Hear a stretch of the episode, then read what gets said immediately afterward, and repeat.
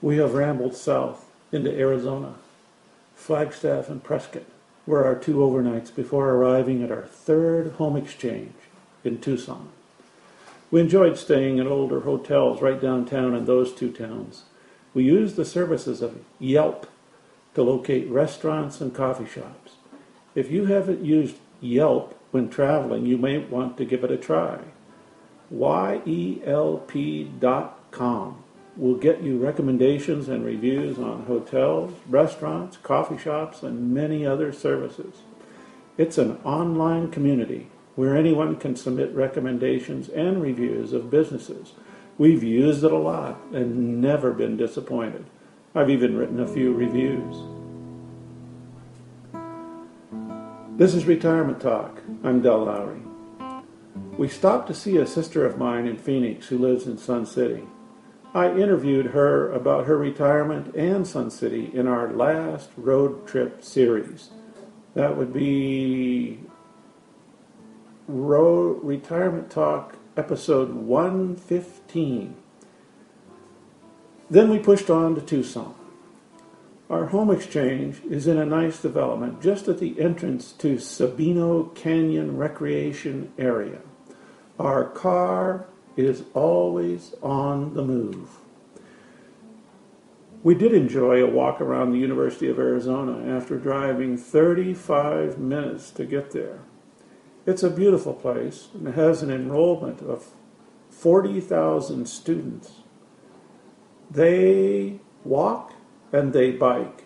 They live in dorms and fraternity sorority houses that have green spaces and wide sidewalks, plus bike trails on campus. We enjoyed some good coffee and a couple of good lunches there. We wanted to see the downtown and some of the neighborhoods around the campus today, so we took our bikes. The biking on campus was good. The biking into town was good and bad. Some trail and some busy roadways. We explored downtown, or what there is of it. There are some nice things about downtown, but not many. I don't want to offend the people of Tucson, but their downtown leaves a lot to be desired, especially people. They don't seem to have condos and any mass of people living down there. About the only people we saw downtown were street people, abandoned looking teens, and a couple of tourists looking lost. It was sad. I remember being in Phoenix a few years ago, and we hardly saw anyone downtown there. I think it's the heat. It is too hot to walk anywhere most of the time. I'm writing this in The Crave, a great Tucson coffee shop that is a 25 minute drive from where we are staying.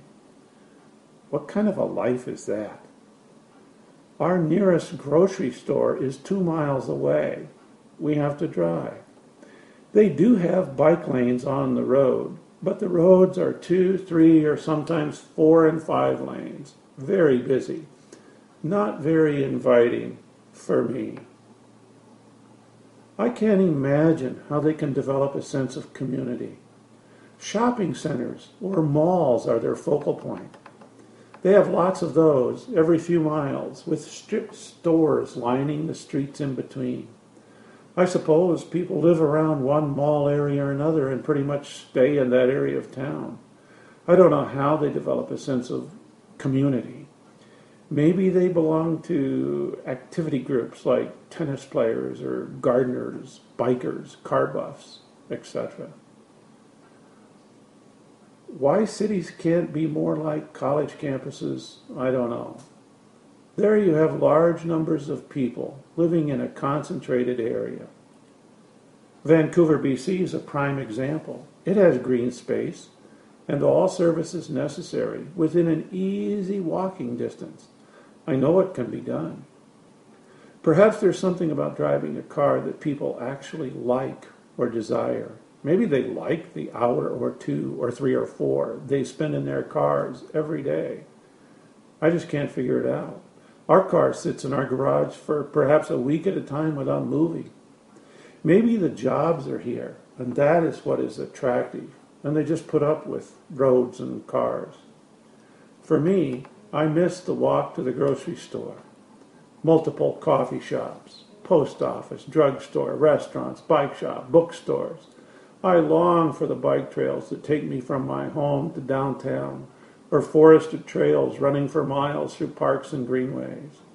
I miss a downtown where one can find people of every social strata visiting the farmer's market, buying some bagels or having lunch. There's something about an empty downtown that just doesn't go down with me.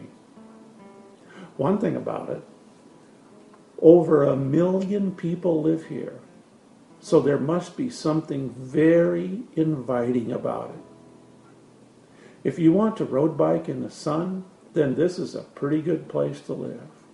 If you would like to worship the sun or play golf or tennis almost every day of the year, this would be a good place. Of course, it is the climate. That's why people live here. Not really the climate as much as air conditioning.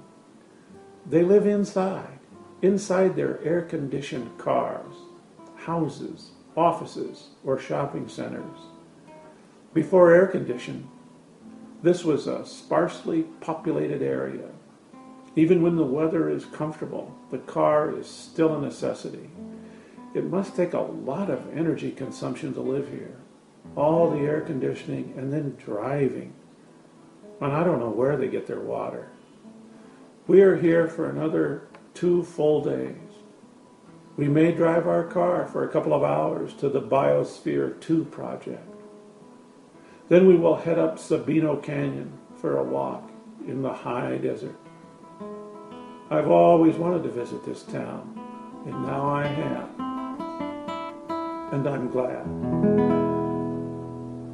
This is retirement time.